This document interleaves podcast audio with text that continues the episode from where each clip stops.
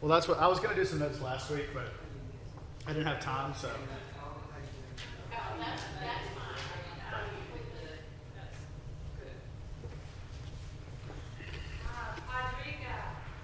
Hmm? Oh, yeah. Um, I don't know what that translates to. But maybe it's the four. Uh, you would sometimes it's referred to as the four senses of Scripture, but I don't, I don't like to use that terminology because like the in like medieval Catholic thought, the idea was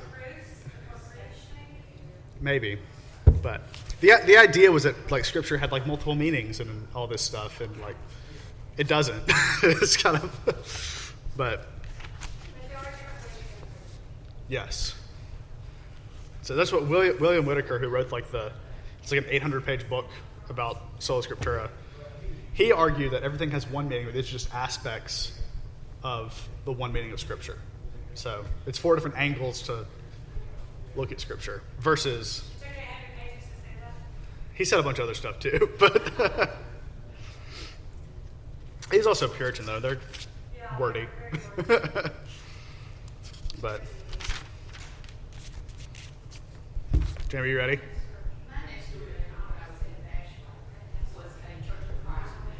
Uh huh.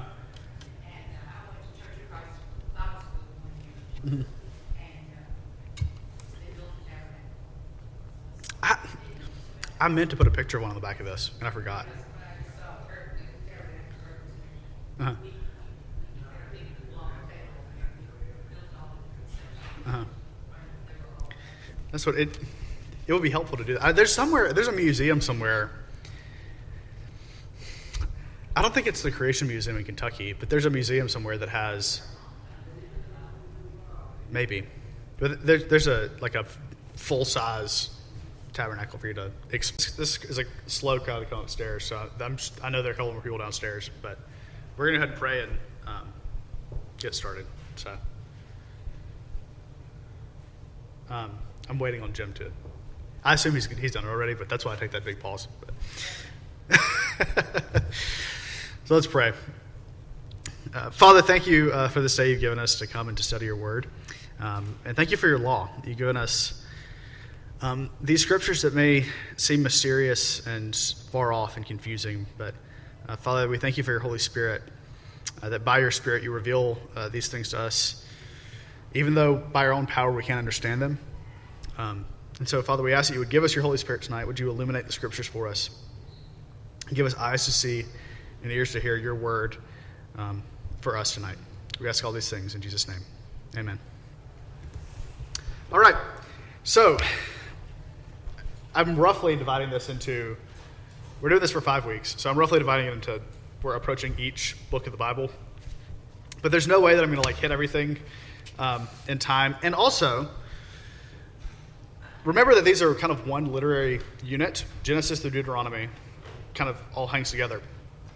So we're going to look at tonight this instructions for the tabernacle in Exodus 25 to 32. But, and you'll notice this a lot in um, the Torah, there will be a section of instruction, and then there will be a section where it's actually done. And so the section of instruction in Exodus all, is, is all in Exodus. But when they start building the tabernacle and putting things together and consecrating priests and everything, that extends into Leviticus. And kind of the two marker points for that is, and we'll talk about the golden calf tonight. So the golden calf is a marker point for a um, divider. And then there's another divider with Nadab and Abihu, who remember they brought strange fire um, before God. So, but that's in like several chapters into Leviticus. And so those are two marking points. So we're going to look at the section after the book of the covenant, which is right after the Ten Commandments. You have the Ten Commandments in Exodus 20. The book of the covenant from Exodus 21 to 23 is some, it's an exposition of the Ten Commandments. And so there's laws about um, slaves, and um, that's kind of the, the big thing that people pick up on there. But then we come to the tabernacle in Exodus 25 through 32. But before I talk about the tabernacle, we need to talk about creation again because creation, like we said last week, is one of these motifs and themes that recurs throughout the Old Testament. And so I made reference to this structure, but you'll see this on your notes. I've got three different episodes in Scripture here. And I made reference to the structure last week. Um, but here it is in front of you, and this, this should become a little bit clearer now that you see it. So, God creates in six days. In Genesis 1, the earth is described as formless and void, or formless and empty. And so, what God does over the six days is the first three days, He forms things. The second three days, He fills them. So, He takes this formless thing and forms it, and He takes this empty thing and fills it. So, you have three days of forming and three days of filling. The first day, he divides light from dark. The second day, he divides the waters above, which means the sky, from the waters below. The third day, he divides the land and the sea. And then he fills each of those spheres. So, which this is why, for example, the sun is day four, and not day one. It's because they're making this. Um, it's a literary point, although I'm a young Earth creationist. I believe God did it this way, but um, don't get tripped up when you see the light before the sun. But the sun and the moon fill the sky. They fill the light and the dark. They fill the day and the night. The birds fill the air, and the fish fill the sea. So the waters above are filled with birds, the waters below are filled with fish. The land is filled with land creatures, and ultimately filled with man and woman. And then on the seventh day, God rests. So you have three days of forming, three days of filling, and this becomes the pattern that gets repeated um, in each of these creation episodes. So, um, one thing that I'll mention too about the second day, about the, the waters above and the waters below, in Hebrew cosmology, and this is really ancient cosmology for, for people um, like ancient Near Eastern thought, there was something called the firmament, firmament, firmament. And that might actually, I don't know if that's in the ESV. I know it's in the King James Version of uh, the creation account. But the firmament is what divides the waters above from the waters below. And so the sky, and the reason the sky is blue is because there's water above there. This is, this is how they're describing the, the way the world works. Now, this is not a scientific explanation of the world. It's an observational explanation of the world. So um, they're, they're not suggesting, for example, that there's actually a sea up there that is being held back by a glass orb or something like that. This is, they're, a lot of times we can think of ancient people as being like dumber than us, but uh, they, they had a, a, sense of what was going on, but this is their experience of the earth. And so they talked about the firmament above and that divided the waters above from the waters below. Now, you have this creation account in Genesis 1 and 2. And, then in Genesis 3, it's punctuated by the fall. So you have six days of creation, you have a period of rest, then you have a fall. And this pattern of creation, rest, fall gets repeated over and over again throughout the Torah. So, any questions about that structure at this point? The general outline of that. Okay. Well, let's go to Genesis 7, and we're going to talk about Noah. There's some smaller vignettes of this, of this creation thing between um, Genesis 1 and Genesis 6 with Noah. But Noah's the first big one. Because there's a new covenant. We talked about covenant theology last week.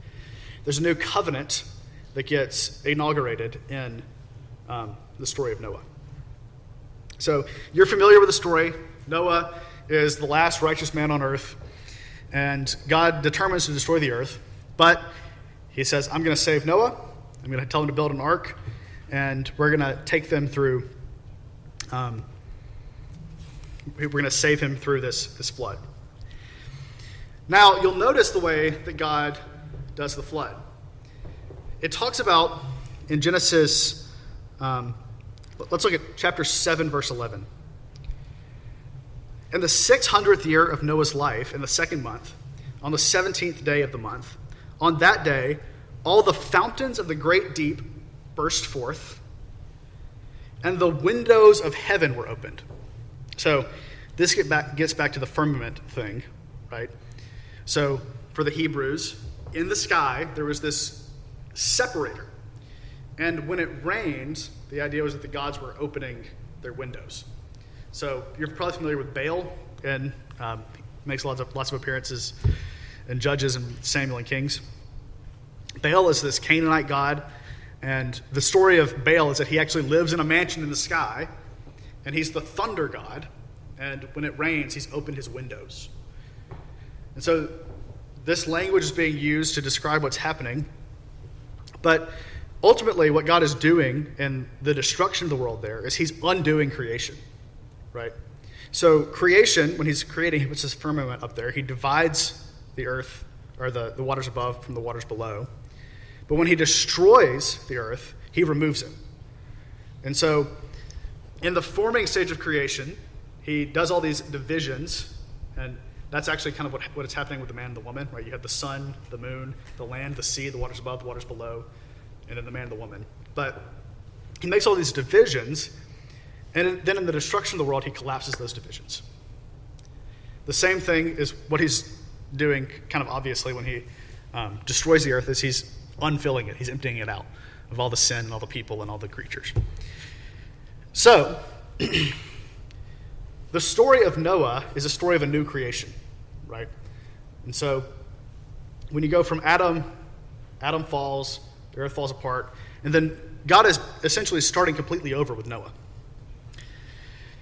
Now, if we look at the way the flood subsides and the way that Noah comes out of the flood, we see a redoing of the creation account. So I've got this laid out here on, on your chart. but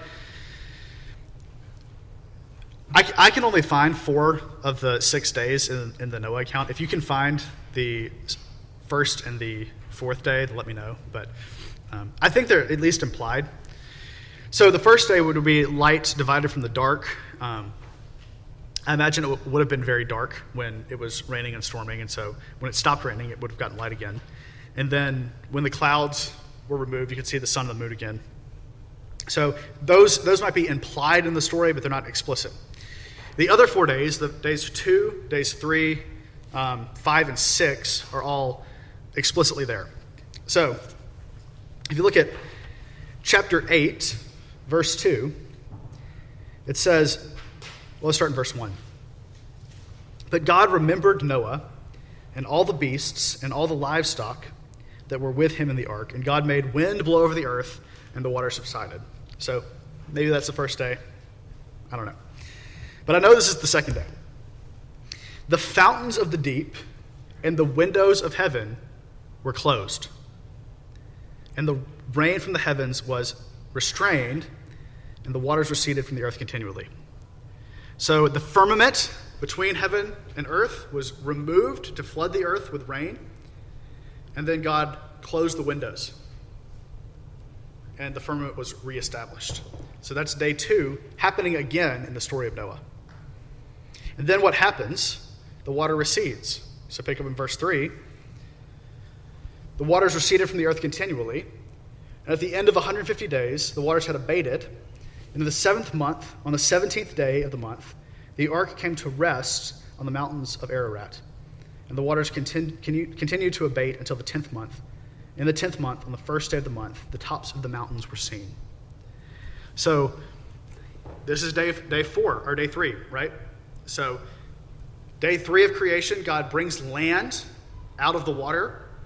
And here in the Noah story, we see land coming out of the water, right? The tops of the mountains are peeking out of the water and the land is dividing the sea. So, again, I don't really see day four here. Maybe it's implied. But in verse 6, we pick up with day five.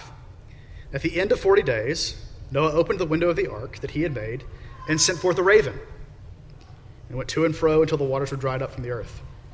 Then he sent forth a dove from him to see if the waters had subsided from the face of the ground. But the dove found no place to set her foot, and she returned to the ark. hey.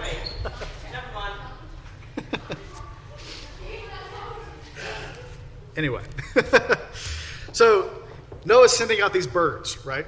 And so this is, again, day five happening again. God releases birds into the sky, Noah releases birds into the sky. And also, we find vegetation here. So, vegetation is included with the land, but the dove brings back an olive leaf. So, firmament's closed, the land divides the sea, the birds are back in the air. Um, I doubt that the sea creatures ever, they seem to, they probably thrived in this watery environment, but, um, and then, after these, this dove doesn't return in verse 12, they leave the ark. So, verse 13. In the 601st year, in the first month, the first day of the month, the waters were dried off from the earth. And Noah removed the covering of the ark and looked, and behold, the face of the ground was dry.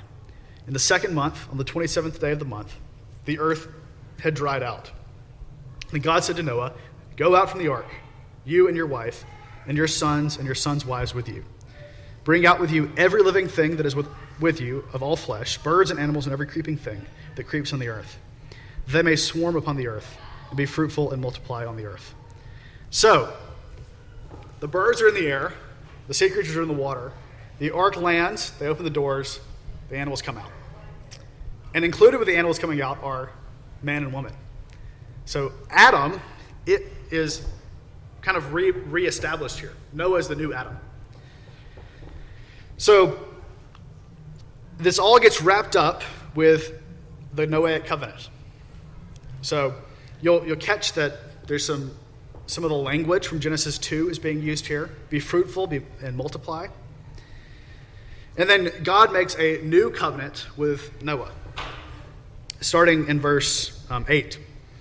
Then God said to Noah and to his sons with him, Behold, I establish my covenant with you and your offspring after you, and every living creature that is with you, the birds, the livestock, and every beast of the earth with you, as many as came out of the ark it is for every beast of the earth. So this is God establishing a covenant with all the earth, not just with Noah.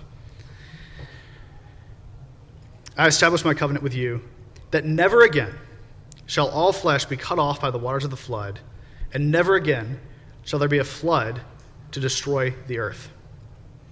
And so, as you're aware, he puts the rainbow in the sky to, as a sign of the covenant, as a sign of peace. But this covenant is peace and rest right? We don't have to worry about being destroyed by a flood again. And so, you have these six days of recreation. God brings out man onto the earth again, and he gives him a covenant of peace and a covenant of life in the same way that Adam received a covenant of life, that he would have eternal life.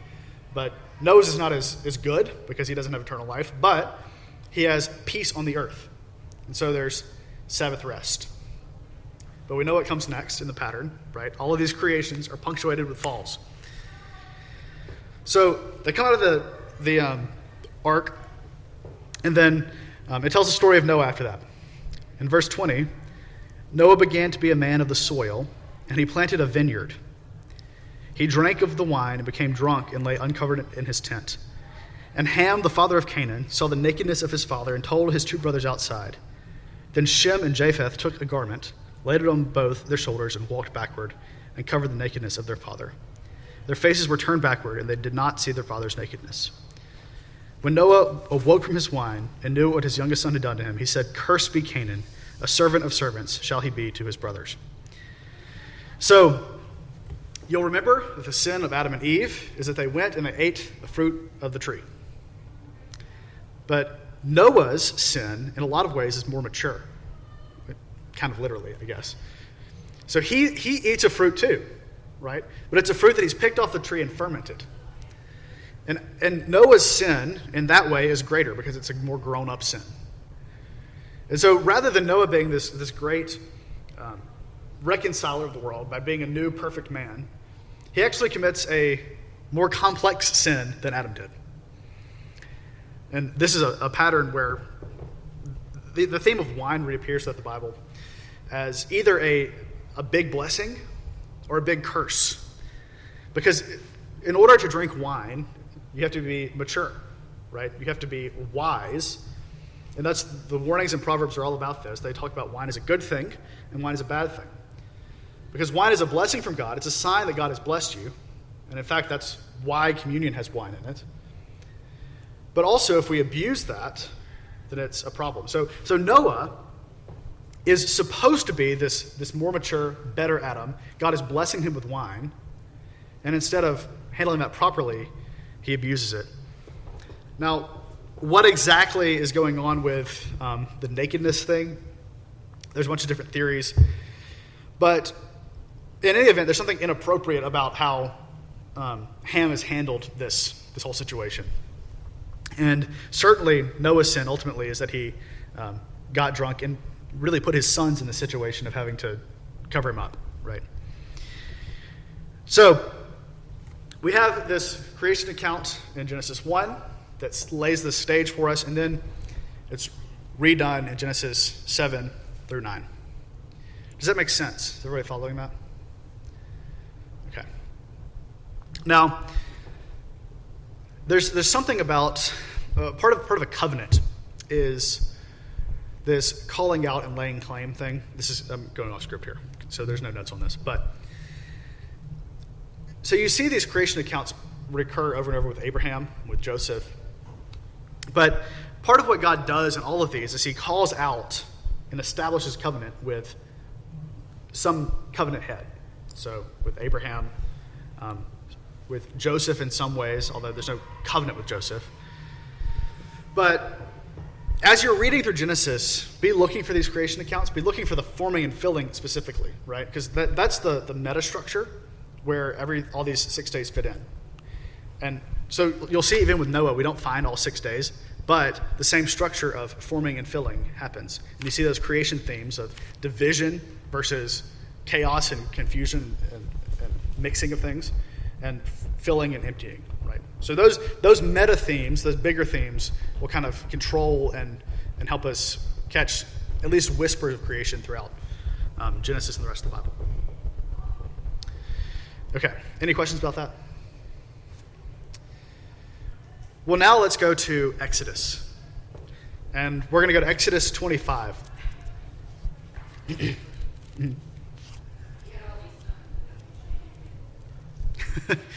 um, Yes, that's true. Um,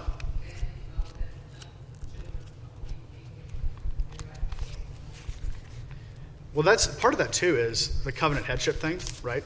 So, um, and one of the things that happens in Genesis you're gonna get me off on this, but I'm gonna I'm gonna go here. so, so there's a Genesis 10 is about um, the lines of Noah. So you have Japheth. And it's interesting that, you know, Ham is not really a big deal. It's his son Canaan that's the big deal. Um, I'm not really sure why that's the case. There's certainly some. Um, the Canaanites were a big deal in the Old Testament, so there's certainly some of that going on. But Genesis 10 ends with Shem. Now, Shem's name literally is name. So that's the word Shem is name. And so God applies the name to Noah's family, and specifically to Shem. We get to Genesis 11. Let's, let's just read Genesis 11 here. Now the whole earth had one language and the same words. And uh, as people migrated from the east, they found a plain in the land of Shinar and settled there. And they said to one another, Come, let us make bricks and burn, burn them thoroughly. And they had brick for stone and bitumen for mortar. Then they said, Come, let us build ourselves a city and a tower with its top in the heavens, and let us make a name for ourselves, lest we be dispersed over the face of the earth. So, there, this is actually kind of out of order, what's happening with Genesis 10 and 11. There, it's not in chronological order. But the reason for that is because Moses is trying to draw a distinction between the Shem that God gives to the people on earth and the Shem, the name that they want for themselves. And in fact, you know, this is something that Martin Luther goes off on in his commentaries on Genesis, but Martin Luther thinks that Shem is like involved in everything. Because if you think about the, the chronology here, Shem would have been alive when Abram was called by God. And so Martin Luther, at, this could be true, this could not be true, but Martin Luther thinks that Shem actually probably was advising and involved in Abraham's life in some way. And that Shem was, as, as this person identified by God as like a, a covenant head, was probably a very important person in the ancient Near East when Abram was, you know, wandering around. So I don't know how much stock to put in that. If, if you can look up Martin Luther, talk on that if you want. It's all available online. But um, Shem is, Shem is very important because it's, drawing this distinction between the line that God establishes and the line that man tries to establish, which goes back all the way to Genesis 3.15 when there's the, the seed of the woman and the seed of the serpent, and they're competing, right? So God is constantly identifying, this is my line, this is my seed, these are my people, and our response is always rebellion. We don't want to be God's people, we don't want to be God's seed. And God eventually gives us Christ, who's the ultimate seed of um, the woman. So that's a that's a tangent, but uh, it's a fun tangent. So this is Genesis one through eleven are some of the most important books, uh, important chapters in the Bible because they're setting the stage for everything that goes after. And if you can understand those those chapters, it makes everything else make a lot more sense. So I could talk about that all day, but let's go to Exodus twenty five. So Exodus is one of these books. I, you know, we joke that we run out of steam in Leviticus when we're reading the Bible. I find that you know Exodus can be a little bit dense too. Once you get past all the story in Exodus, you, are you're, you're hitting some um, regulations for the tabernacle. so what I want to, what I hope to do tonight um, with Exodus 25 through 32 is draw your attention to some things going on in these chapters that's describing the construction of the tabernacle to kind of help you illuminate, help, help you understand um, some details about what's, what's going on. And I, I, think that the more you understand these structures and themes that are, that are appearing here, the easier it is to, to read through these and, and dig deeper. So, Genesis 25, I mean, Exodus 25 occurs, the Ten Commandments happen in, in Genesis 20. And then uh, the book of the covenant is Genesis 21 through 23. And then in, Gen- in, I keep saying Genesis, in Exodus 24, they have this covenant ceremony. So, um, Exodus 24, verse 3, look at this. Moses came and told the people all the words of the words of the Lord and all the rules, and all the people answered with one voice and said, "All the words that the Lord has spoken, we will do." And Moses wrote down all the words of the Lord he rose early in the morning and built an altar at the foot of the mountain, and twelve pillars according to the twelve tribes of Israel. And he sent young men of the tribes of Israel who offered burnt offerings and sacrificed peace offerings of oxen to the Lord. And Moses took half of the blood and put it in basins, and half of the blood he threw against the altar. Then he took the book of the covenant and read it in the hearing of the people, and they said, All that the Lord has spoken, we will do. We will be obedient. And Moses took the blood and threw it on the people and said, Behold, the blood of the covenant that the Lord has made with you in accordance with all these words. So, this is the covenant ceremony, right? And if we remember, we have to be thinking in terms of covenant. What covenant are we involved in? The covenant of Moses has already been inaugurated here. And so, the, the main thing about the, the covenant law is in the Ten Commandments up to the end of 23. And everything after that is, is additional, that is explanation and um, for the clarification of what's actually happening in those central things which are in 20 through 23. So that's the context we're in. We're already in the Mosaic covenant when God gives these commandments. So, by the way, if you want to do a study on this, there's, there's kind of four big things that happen here in uh, Exodus 24.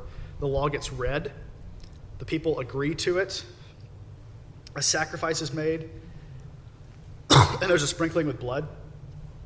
That like pattern reappears in 1 Peter, uh, 1 Peter 1, 2. So if you want to study that later, you can, but um, I won't go into that right now. But that's a covenant pattern that, that gets repeated in the Old Testament and even in the New Testament. But so what, when we get to Exodus 25, Moses has gone up back to Mount Sinai, and he's receiving this from the Lord. Now, we don't have time to read all this because it's several chapters, but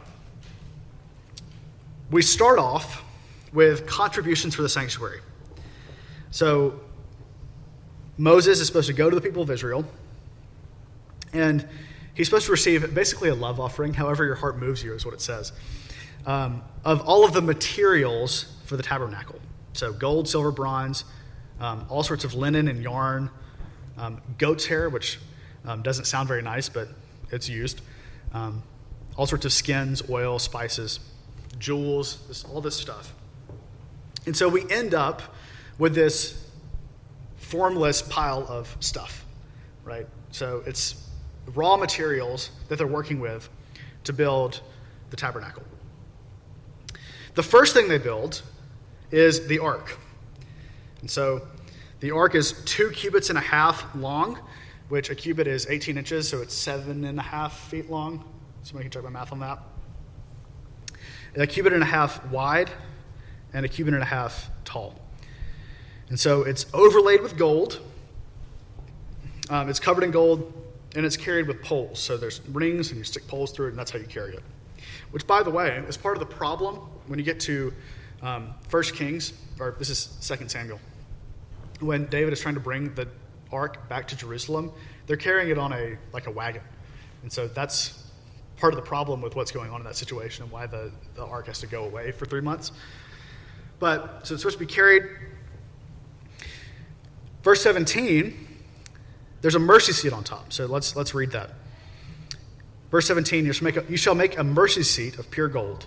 Two cubits and a half shall be its length, and a cubit and a half its breadth. You shall make two cherubim of gold, of hammered work, shall you make them, on the two ends of the mercy seat. Make one cherub on one end and one cherub on the other end. Of one piece with the mercy seat shall you make the cherubim on its two ends. The cherubim shall spread out their wings above, overshadowing the mercy seat with their wings, their faces to one another. Toward the mercy seat shall the faces of the cherubim be. And this goes on top of the ark. Now, um, the mercy seat, we, we, can't go into too much detail on this, but um, what this is is God's throne. That's what, if you, if you look at the, the, the descriptions of God's throne, for example, in Isaiah 6 is a good one. There's one in Exodus that's a little different for a variety of reasons. But God is like carried around by cherubim, right? And so this is God's throne. That's why there's cherubim there. It's also interesting. What's the second commandment? Do you guys know off the top of your head? No images, no idols. So it's interesting that there's cherubim here. God is actually telling them to make images of a created thing. So um, do with that what you will. But so the ark represents heaven. So in the beginning, God created the heavens and the earth. The ark is a place where God dwells. He sits on top of the, the ark as his throne. In front of the ark, there's a table. Verse 23 You shall make a table of acacia wood. Two cubits shall be its length, a cubit shall be its breadth, and a cubit and a half its height. You overlay this with pure gold, and make a molding of gold around it. Make a rim a hand breadth wide, and a molding of gold around the rim. And you shall make for it four rings of gold, and fasten the rings to the four corners on all four legs. Close to the frame the rings shall be as holders for poles to carry the table. So, interestingly, not just the ark gets carried with poles, but the table for the showbread does as well.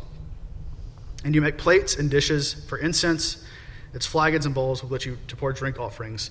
You shall make them pure gold. And you shall set the bread of the presence on the table before me regularly. Now, some commentators disagree about this. There's, there's some debate about this, but the basic idea is that the ark represents heaven and the table represents earth. God is sitting on the ark and he's presiding over the earth. So when God creates, he creates the heavens and the earth, and the ark and the table represent those things. The next thing that gets made is the lampstand. Verse 31 You shall make a lampstand of pure gold. The lampstand shall be made of hammered works. Its base, its stem, its cups, its calyxes, and its flowers shall be of one piece with it. Now, you also notice that there's a lot of this stuff where, where they're saying this is all one piece, right? Which makes the construction of it very complicated. Can you imagine building a, it's a menorah, so it's got seven can, candlesticks on it, right? And it's very tall and all this stuff. It's made of gold. Can you imagine building that out of one piece with all this ornate, you know, stuff on it? So, uh, verse 32 There shall be six branches going out of its sides, three branches of the lampstand out of one side, and three branches on the other, and three cups made like almond blossoms. So, the, the word for almond in Hebrew, I can't remember what the actual word is, but it's very similar to the word for watching. So, Aaron's staff, his priestly staff, has an almond bud on it because he's watching over the people and God is watching them. When you go to Isaiah, part of Isaiah's call is that he sees an almond tree. And that's because God is watching him and he's called to watch over the people. And so this lampstand represents in some way watching, but, and I'm not going to ask this question because it's on, on your paper, but it also represents God creating light, right? But there's no sun yet. We'll, we'll get to that later. This is just the representation of light. But you'll see, as we get into this tabernacle, all of this stuff is very ornate. It's got lots of flowers and things like that. What do you think that's, that's referencing? What, what's that supposed to evoke? The garden, right? So there's this development, though.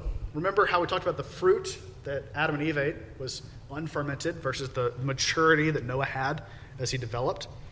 There's, there's a growth and maturity here because the garden came up on its own and God created that. But then God is giving this back to people and saying, now you create a garden for me. And he's, he's relying on craftsmen to do this. So, this lampstand, there'll be four cups made like almond blossoms. This is verse 34, with their calyxes and flowers, and the calyx of one piece with it under each pair of the six branches going out from the lampstand. So, all these flowers kind of flowing down the, the lampstand. There'll be one piece, a whole single piece with pure gold, and it's got seven lamps. And this is 37b. And the lamps shall be set up so as to give light on the space in front of it. So, again, the purpose of the lamp is to provide light. Now, that's day one. We have the, the heavens and the earth are made, the altar and the table. And then God says, Let there be light by way of the lampstand. The next thing is this is the whole of chapter 26, which is focused on the building of the tabernacle itself. And the tabernacle was made of these curtains. It had a, a goatskin tent over the top of it, and it had linen curtains all the way around made of purple and blue. So if we can we can zoom in on verses 31 through 35 here. So there's there's several different layers of, of everything with the tabernacle. Again, remember there's if you're familiar with kind of the temple complex, you kind of go in deeper and deeper, and there's more and more layers. But verse 31 of chapter 26 You shall make a veil of blue and purple and scarlet yarns and fine twined linen. It shall be made with cherubim skillfully worked into it. That's probably very hard to do, by the way. And you shall hang it on four pillars of acacia, overlaid with gold, with hooks of gold on four bases of silver You shall hang, from, hang the veil from clasps, and bring the ark of the testimony in there with the veil, within the veil. And the veil shall separate for you the holy place from the most holy. You shall put the mercy seat on the ark of the testimony in the most holy place. You shall set the table outside the veil, and the lampstand on the south side of the tabernacle, opposite the table. And you shall put the table on the north side. So, remember the firmament. The firmament divides the waters above from the waters below. God says, put a, put a curtain between the altar, which represents heaven, and the table, which represents earth. So this curtain divides heaven and earth, divides the waters above from the waters below. Right? Now, what happens when Jesus dies to the curtain between the, the holy place and the most holy place? Rips in two. What do you make of that? Are there any thoughts on why that might be the case? There's a division between heaven and earth with this curtain. And Jesus rips open the division between heaven and earth. When that happens for Noah, that's a sign of judgment. When the firmament's opened in, the Noah story, that's a bad thing. But through Christ, when the firmament is opened, it's a sign of mercy. Because no longer when we open the firmament are we coming to judgment, we're coming to the mercy seat. That's what's inside the Holy of Holies when you, when you tear open the curtain. And so this tabernacle curtain is, is representing the distance between God and man, but Christ ultimately is going to divide that distance. Finally, and we're, we're still in the forming phase here of the creation of the earth, the altar and the court are established in uh, chapter 27. so there's this altar of acacia wood, five cubits long, five cubits broad. The altar shall be um, square, and its height shall be three cubits. You shall make horns for it on all, all four corners. Its horns shall be one piece with it, and you shall overlay it with bronze. Now, this is something that Jewish commentators will, will point out a lot. What happens when bronze patinas? What color does it turn? Hmm? Green. What, what did you say? Yeah. Well, so, so green, right? So this is representing the land, right? There's grass, there's vegetation coming up out of the altar, right? And they're burning the animals on top of the altar. Now, around the altar, so this is where I should have given you a picture, but you have the Holy of Holies, there's a tent around that. And then there's an outer court. The altar is in this outer court. And then God describes the outer court uh, starting in verse 9. You shall make the court of the tabernacle. On the south side of the court shall have hangings of fine twined linen, a hundred cubits long for one side. There's 20 pillars, and the 20 bases shall be bronze, but the hooks of the pillars and the fillets will be of silver. so, for reference, 100 cubits is about 150 feet. So, um, we're dealing with this thing is 50 yards long, basically, is what they're saying. Which sounds big, but if you're trying to have a worship service with the entire nation of Israel, and if you're killing bulls in a place that's like the quarter, a quarter of the size of a football field, basically, um, it's probably a bloody, loud, gross mess in there. Um, so I don't know what that says about the creation thing that we're going for here, but that's just interesting because we think of that as really huge, but it's, it's actually not as big as we, we might think. But the court of the tabernacle is what separates this symbol of land, the altar, from the rest of the world.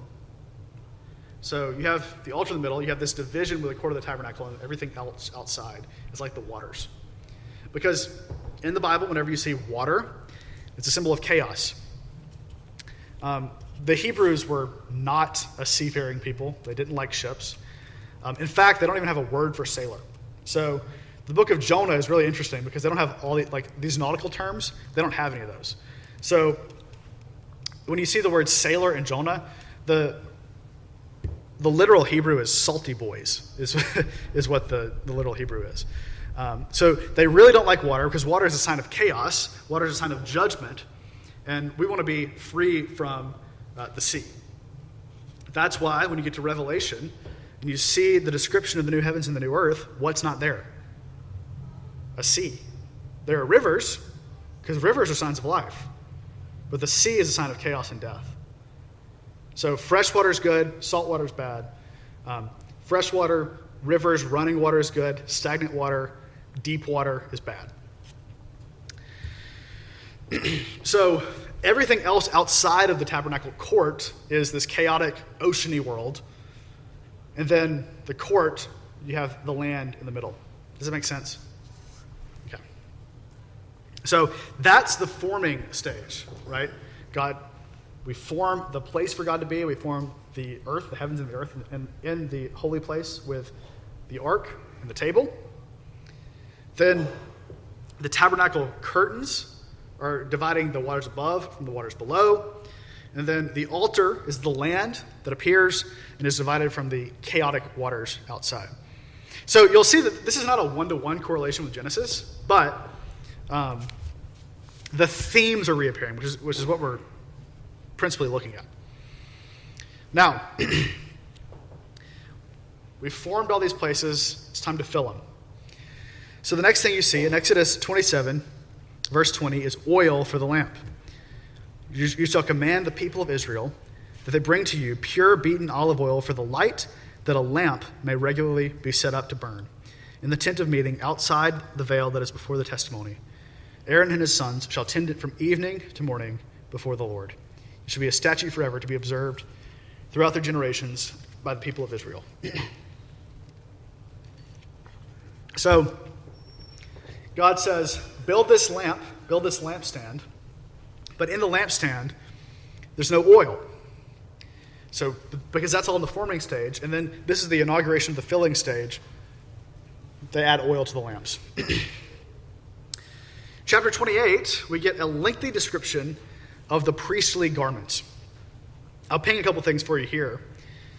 But what does, what does that mirror? It mirrors the birds and, and the fish, primarily the birds. Because these garments are long and flowing, right? You're probably familiar with um, the phrase from Isaiah that the Messiah comes with healing in his wings. Um, the corners of these priestly robes are called tzitzi. That means wings. And so there's, there's a bird theme going on in these priestly garments. A couple of things to uh, point out about the garments.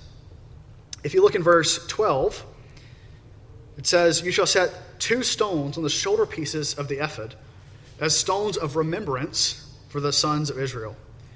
And Aaron shall bear their names before the Lord on his two shoulders for remembrance. So he has these two, two stones that are representing Israel, and he, he puts them on his shoulders. Why is it significant that they're on his shoulders and not somewhere else?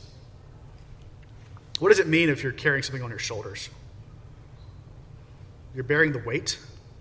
You're bearing the, you're holding it up, right? And so Jesus is our great high priest. He has the names of us on his shoulders, and he bears them before God. The names are also borne, verse 29, in the breastplate, on the breastpiece of judgment on his heart. And he goes into the holy place to bring them to regular remembrance before the Lord. So Hebrews describes Jesus as our great high priest. And Jesus comes before God with us on his shoulders and in his heart to bring us to remembrance before him. Right? He bears our sins, then he brings our needs to God. So that's what's going on with Aaron here. He's got these stones that symbolize the people, and he brings the people's sins before God to atone for them, but he brings their requests and petitions before them as well. Um, you'll also notice that this is all blue and purple. It's very bright colors. Um, it's also not, there's no seams on the robes. Um, there's just like, basically, the robes are a, a, big sheet with a hole cut in the top. Um, and so that becomes significant later. We won't go into all that um, today, but um, you can look at that on your own if you want. next, so we need to move quickly. The ordination of priests happen, right? So in chapter 29, God tells Moses, This is what you shall do to consecrate them, that they may serve me as priests. And so he does these sacrifices, and he touches them with blood, and he gives them the holy crown and the anointing. So all of these things are establishing a priesthood to serve in the tabernacle. Now remember Adam? What, is, what does he represent in the garden? A priest. Noah re- represents a new Adam and a new priest. And so these are real priests, and this is kind of the locus of the priesthood theme that goes back and forth. Um, so this is like the creation of man all over again.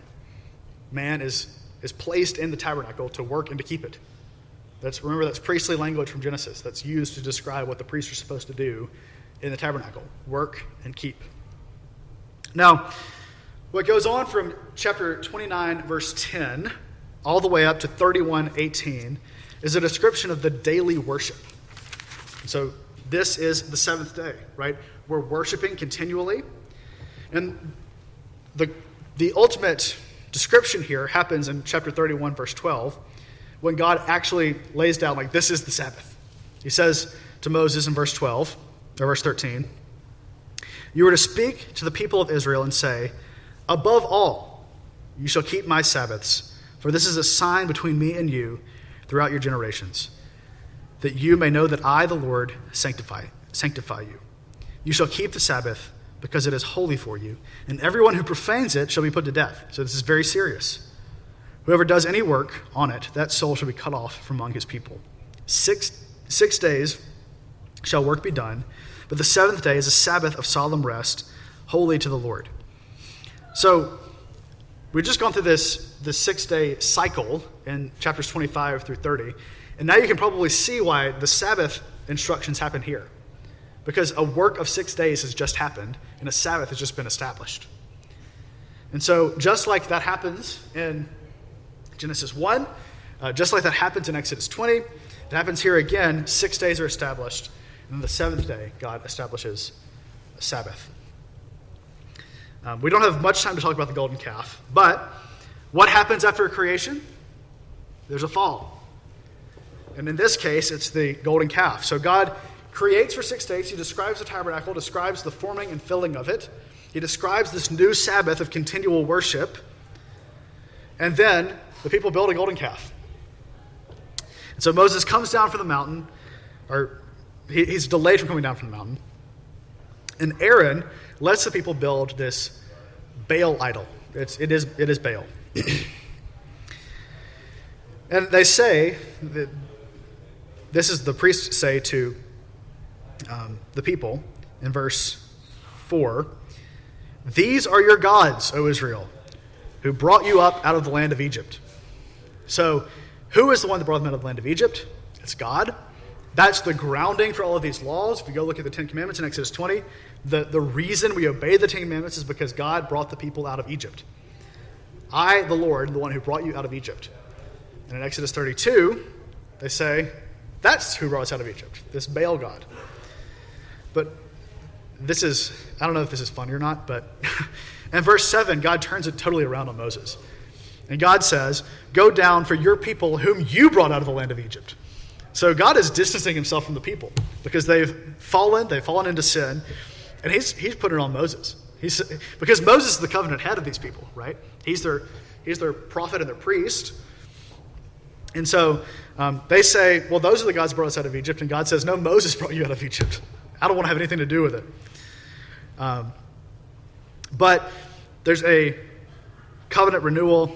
They're brought back into covenant. Um, God, Moses intercedes for the people. Moses makes new tablets because you remember he came down and broke the tablets on the ground because he was mad. But the covenant is renewed, and the people are brought back into covenant with God. But it's, it's kind of interesting. One of the first things that God says after he renews the covenant, it's like talking to a child. You know, you give them rules and then they break one of the rules and you say, okay, here's a more specific rule, right? I'm going to I'm going to nail it down and give you all the details, leave no room for questions. He says, you shall not, this is Exodus 34 17, you shall not make for yourself any gods of cast metal. So the thing you just did, don't do that. and there's a new covenant established. And you'll have another creation cycle starting here in chapter 34 with a new covenant renewed. So there's a covenant ceremony in Exodus 24. You have six days of creation, Sabbath, fall. Then the covenant is renewed in Exodus 34. And we're going to talk about this next week. But you'll have six days of creation, a Sabbath, and a fall with Nadab and Abihu. So does that make sense for everybody? Any questions, comments, concerns? So this is one of the most fun things for me because when you start seeing these things, it's like everything is in color all of a sudden instead of black and white, and so um, it's a lot of fun. So, but we need to go, so I'm going to pray, and um, if you have any questions, let me know. Father, thank you uh, for your tabernacle and for calling us to be your people, to be your new tabernacle, to be your new temple, to be the body of Christ. Father, would you teach us through these things, through these signs and symbols that you've established? Would you teach us to, to see Christ in them and to see the work that you've done in our lives through them? To see that you've made a new creation in us and a new man, that you've created in us. Calling your church as a people, you've created us to be a new creation, to live in a new, renewed world by the glory of the gospel. Father, thank you that you gave your Son to, to tear down the curtain that divided us from you and from your mercy. Father, would you pour out your mercy on us this week? As we reflect on you. In Jesus' name we pray. Amen.